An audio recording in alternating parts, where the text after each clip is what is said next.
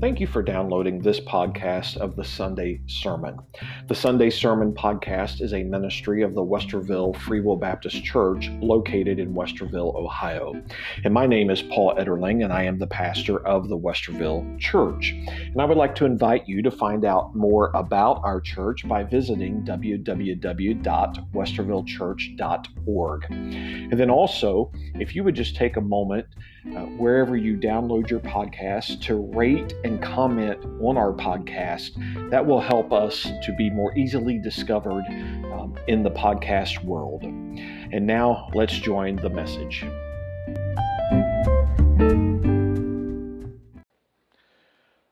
We began last week talking about matters of the heart, issues of the heart. And when we think about the heart, the place that we have to run to is the sufficiency of the scriptures. If we do not put proper priority on the sufficiency of the scriptures in our lives, then we are undermining what God wants to do in us and through us. And as I told you last week, every issue in life that we face, to some degree, there is a aspect of the heart that is involved. Matter of fact, what we saw last week in the Old Testament was that the heart is the seat of the interpersonal life. It's where our intellect resides, our ability to reason things out. It's where our emotion resides, our ability to react to the circumstances of life. And it is in the heart where our volition resides, and that is our ability to respond to the circumstances of life. As a result of that, when those three aspects of our mind is working together. There are attitudes that are developed, there are desires that are developed that drive us. What you find in the New Testament is that when it comes to the heart, the same things are said. Matter of fact, you will note that in the New Testament, that 15 different cases can be pointed to in the New Testament in which the heart denotes our inner personal life or our personality. Who we are is a result of who we are inwardly. We also find that in the New Testament, there are 13 times that the heart is the seat of emotional state of consciousness.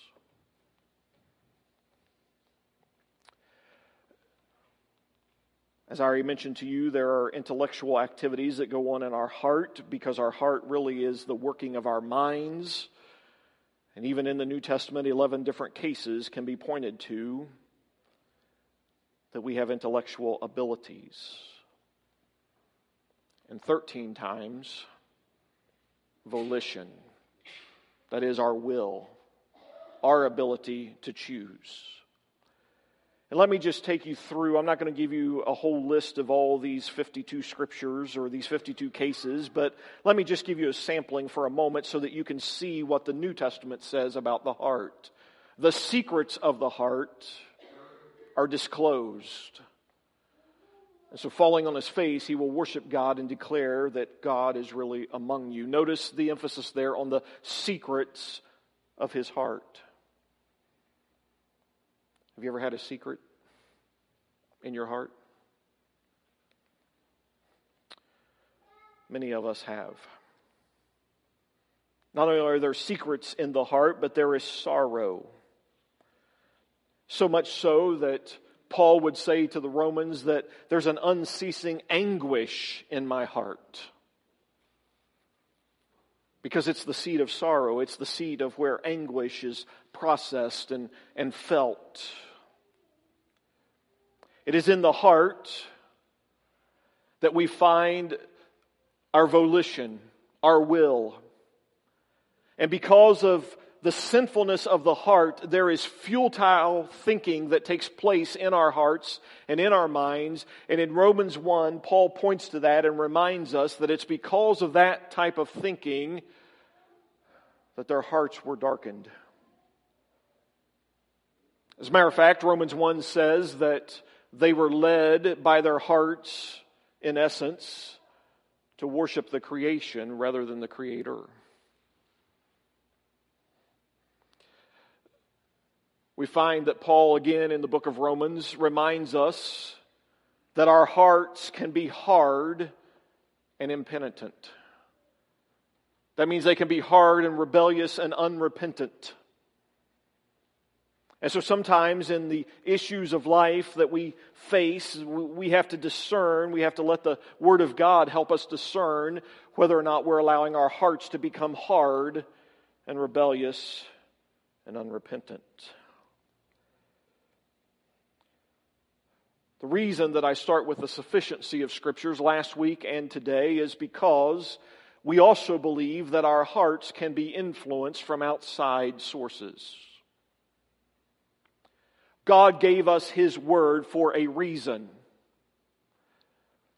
And as we saw last week in Psalm 19, God gave us His Word to reveal himself to us and to reveal us to him, to ourselves so that we could understand how holy he is and how unholy we are. So this morning I want us to look at Hebrews 4.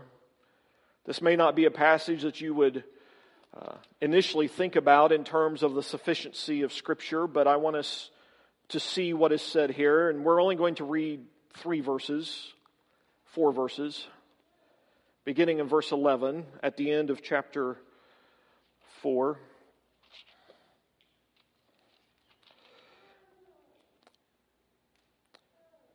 Let us therefore strive to enter that rest, so that no one may fall by the same sort of disobedience. For the Word of God is living and active, sharper than any two edged sword, piercing the division of soul and of spirit, joints and of marrow, and discerning the thoughts and intentions of the heart. And no creature is hidden from his sight, but all are naked and exposed to the eyes of him to whom he must give account. If I can set the context for you for just a moment, you'll notice that in verse 11, the writer of Hebrews is saying to these people that we are to strive to enter in to the rest. And so we have to think about what does that mean? Well, the context of this passage actually starts in Hebrews chapter 3. And if you read through Hebrews 3 into chapter 4, what you find is that the writer of Hebrews is addressing a time in Israel when Moses was leading a generation of people that never made it to the promised land. They wandered in the wilderness, and as they wandered in the wilderness, their hearts became disobedient, and their hearts did not glorify and worship God the way that sh- they should have. And as a result, there's a whole generation under the leadership of Moses that never entered into the promised land. And in this context of chapter 3 and 4, the promised land is the representation of the rest that God had for his people. And the sad commentary upon God's people under the leadership of Moses was that they, because of their unbelief, because of their rebellion and their hard heartedness, they never entered into the rest that God had for them because they never entered into the promised land. But there's another person in chapters 3 and 4 that's mentioned here, and that's another generation, and that's the generation of Joshua. But can I remind you that even when that generation entered in to the promised land, there were times of rebellion. There were times of unbelief. There were times of not taking God at His word for them. And so, even though they had entered into the promised land, they still had moments in which there was no rest for them. And when you think about the generation of Moses and you think about the generation of Joshua, the one thing they both had in common was unbelief, a lack of faith. They did not believe God for what God had promised. They did not believe God for what God had said to them. And so, having gone through that in chapters 3 and 4, the writer of Hebrews then brings us to verse 11 with a transitional word, therefore. The people that he's speaking to, who are followers of Christ, that he's writing to the church, the, the letter of Hebrews is written to the church. He's writing to the church and he's saying to the church, therefore, let us. Notice the plural here that, Paul, that the writer uses. He uses the word us.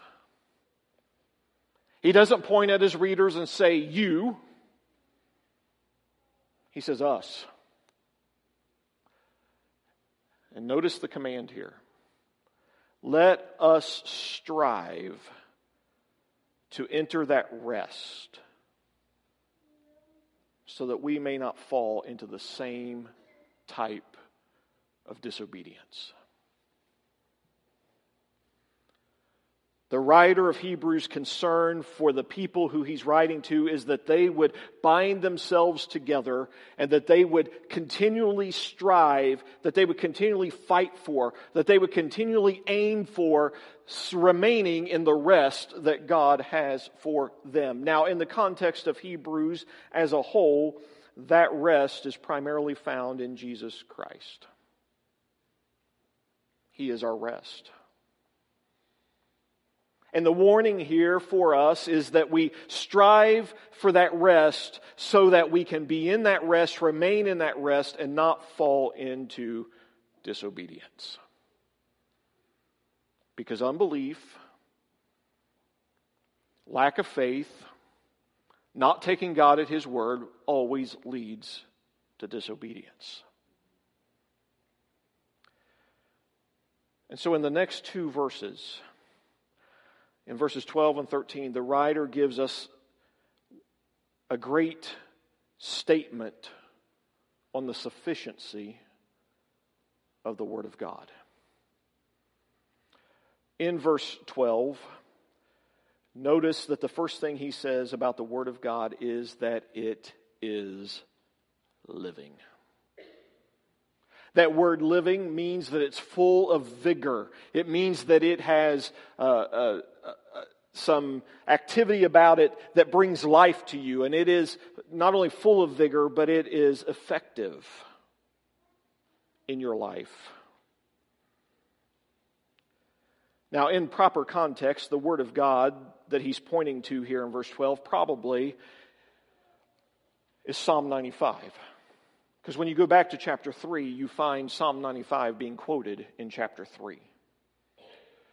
But in that context, we can extrapolate that and say that if Psalm 95 was good enough for these people that the writer is writing to, then the full counsel of God's word is good for us today because we have the full counsel. And the counsel of God is living, it's active, Notice that he says, he connects the word active to the word living. You, you can't be living and truly be inactive. Even if you're at rest, even if you're laying in bed at night sleeping, there is still activity going on in your body. There has to be some type of activity happening for life to exist. And what he says about the Word of God is it is purpose. The purpose is to do what the writer of Hebrews says, and that is to keep us from the disobedience that Moses' generation and Joshua's generation found themselves in. We are to trust God, believe Him for all that He says to us. It's living it's active. The second thing that he points to here is that it's sharper than a two edged sword. Now, a two edged sword is a very dangerous weapon because no matter how you swing it, it will cut. No matter how you swing the sword, the two edged sword, it will cut. And so it was known, the, the two edged sword was known as the sharpest weapon known to man at that time because they could do damage no matter where they were and what they were doing. Notice what the writer says about this two edged sword, the Word of God. It's sharper than that two edged sword, and it can pierce to the division of soul and spirit, joints and marrow. Now, I'm not going to unpack all that for you this morning and, and get into the details of that and, and the arguments for and against what that means, except to say this the soul and the spirit point to the inner man, the joints and the marrow point to the physical man. And so, in the inner man and in the physical man, the Word of God is enough to cut us and divide us to the very core of who we are. As a matter of fact, it's, it's much like a surgeon carefully cutting to take away that which shouldn't be there, to try to help make us healthier. The Word of God cuts us to the core. There's a word here that I think we need to interject, and that is the word conviction. You don't hear much about conviction in churches today, and that's unfortunate.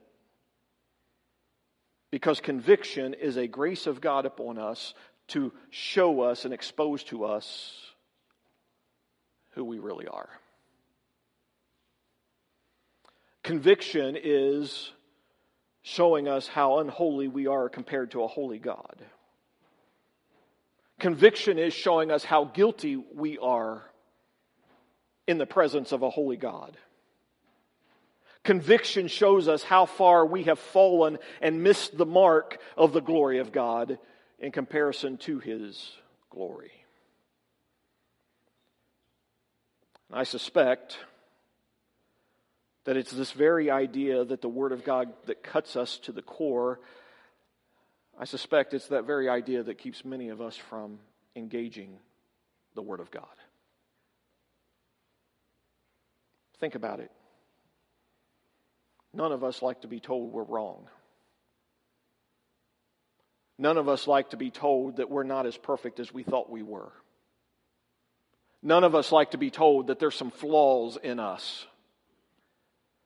But when the Word of God cuts us to the core of who we are, it will expose us for who we are. And I suspect that that is the reason that many of us don't give ourselves to the Word of God as regularly and engage it as much as we should because we think that ignorance is bliss. Can I suggest to you that when you stand in Judgment Day in front of God, that you use that excuse and see how far it gets you? Ignorance is not bliss ignorance is a death sentence upon you.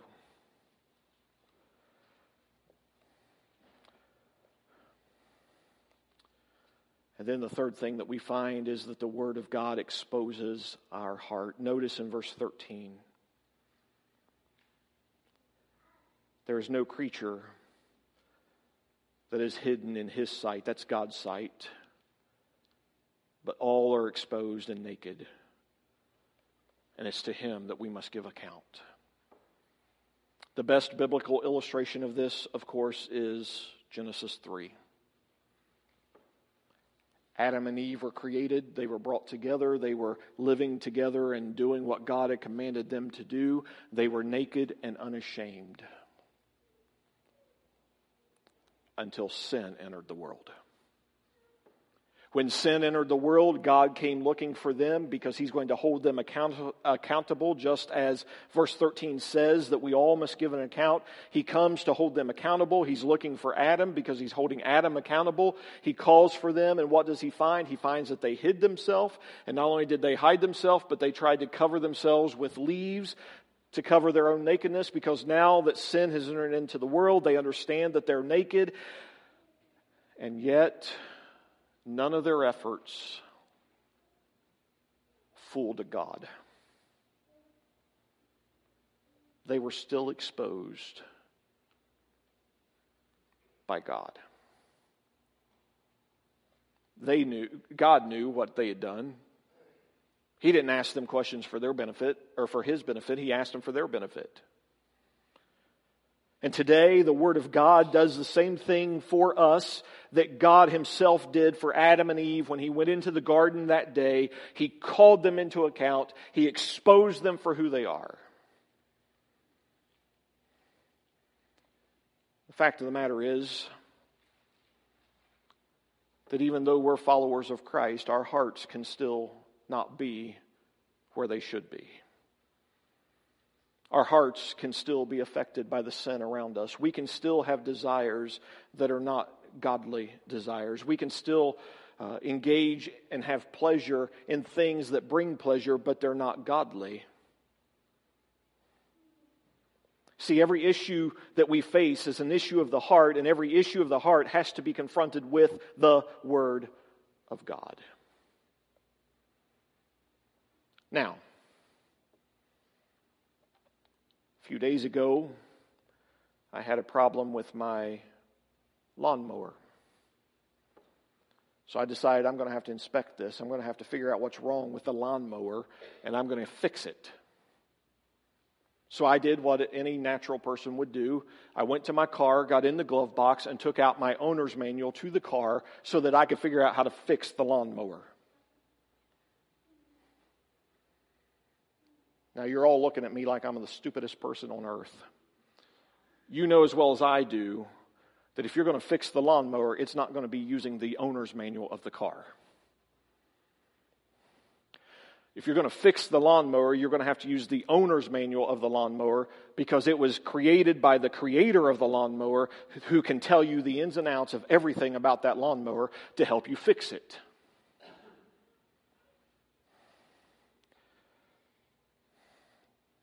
Why is it then that in the issues of our heart, we run to Dr. Oz, we run to Dr. Phil, we run to Ellen. We run to whoever, you name it. We run to them looking for help in the issues of our heart, how to make our lives better, when in fact, the owner of us, the creator of us, has given us the owner's manual that is fit for our lives, and it is here that we find everything we need for life and godliness. Why do we do that? Again, I suspect it's because we don't like what we see. When you get up of a morning, or at least I'll speak for myself, I won't speak for you, but when I get up of a morning and I look in the mirror, I don't like what I see. There's some work has to be done before I step out of the house. God's Word is the mirror and it exposes you for who you are. So, if God's word is powerful, if it does these things for us, then how do we know what it does? And I think that Paul gives us a wonderful list. He's writing to Timothy as a young pastor. He's reminding Timothy that his mission and job is to preach the word and to pastor the people and, and listen to what he says. All scripture, and at that time that would have been the Old Testament, primarily the law and the prophets that they had in their possession. All scripture is breathed out by God and profitable. It's profitable. It helps you. It addresses what it needs to address so that you can take care of and have taken care of whatever the issue is. It's profitable. Now, watch this for teaching. Why do we need teaching? Because there's things we don't understand and know. I don't know how to live a holy life apart from God's Word. It teaches me how to live a godly life. I don't know how to properly relate to God. Because he is so holy and glorious and far above all of his creation. We don't know how to relate to a holy God, but through his word, we find out how. It teaches us how to relate to God. For that matter, I don't know how to properly relate to you. We have relationship issues. Apart from God's word, we don't know how to relate to one another. It's profitable for teaching. It teaches us these things. It teaches us about God. It teaches us about ourselves. It teaches us about every aspect of this life, and it is good for life and godliness. The second thing he says to, to Timothy is it's good for reproof. That is, it's good for testing you. When you take a test in school, you, you take it to prove what you've learned. The Word of God reproves us, it refines us, it helps us. And then Paul goes on to say, and it's good for correction. We need corrected every day of our lives. If you're a parent, grandparent, aunt, or uncle who's ever had the care of a child under you, you know that there are multiple times a day throughout the week that you are correcting and correcting and correcting your child. Because a child needs that correction. They need to know what is right and wrong. They need to know how to live. And Paul says to Timothy, that's what the Word of God does for us. It corrects us, and it trains us in righteousness. Righteousness is a relational word. How, how, what do we do, and, and is it proper to do? How do we relate to the situations of life? How do we relate to one another? It's a relational word, and we have to do what is right, and it's through the Word of God that Paul said to Timothy, You preach the Word because it'll train them in righteousness. And in verse 17 of 2 Timothy 3, Paul's desire was that the man of God would be complete. It doesn't mean perfect, it means complete. That's why the New Testament tells us that there's everything in the Word for life and godliness that you need. Every issue of the heart, it is there. And it equips you for every good work. Can I remind you that your behavior follows your belief? Belief comes first and then behavior. Your biblical doctrine, your Christian doctrine comes first and then your Christian duty. The principles of truth comes first and then your practice of those principles. Who you are inwardly will determine how you live outwardly. So the writer of Hebrews says to us that the Word of God is living, it's active, it's more powerful than a two edged sword, able to cut us to the core of who we are. And Paul basically says, in different terms, the same thing to Timothy Teach the Word, preach the Word, because it's good for these things. So here's the point that I think all of us need to walk away with today. And that is this that we must submit every thought and intention to the Word of God. Remember what Paul said to the Corinthians who had a real problem with carnality? He said to the Corinthians, You need to take every thought captive to the obedience of Christ. Every thought, every intention. The word intention there, you could substitute the word attitudes, desires, motives, whatever word you want to put there for the word intention. It all goes there. The question is are we regularly, daily submitting ourselves to the Word of God? Any issue in life that we have, are we submitting ourselves to the Word of God.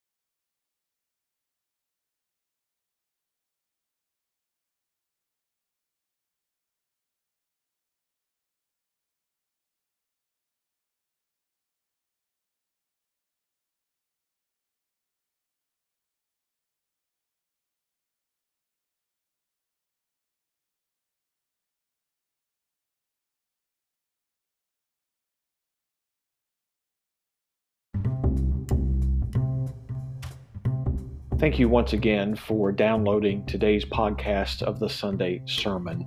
And once again, if you would just be so kind to rate and comment on this podcast, that will help us to become more discoverable in the podcast universe. And until next week, may God bless you. May you have a great week.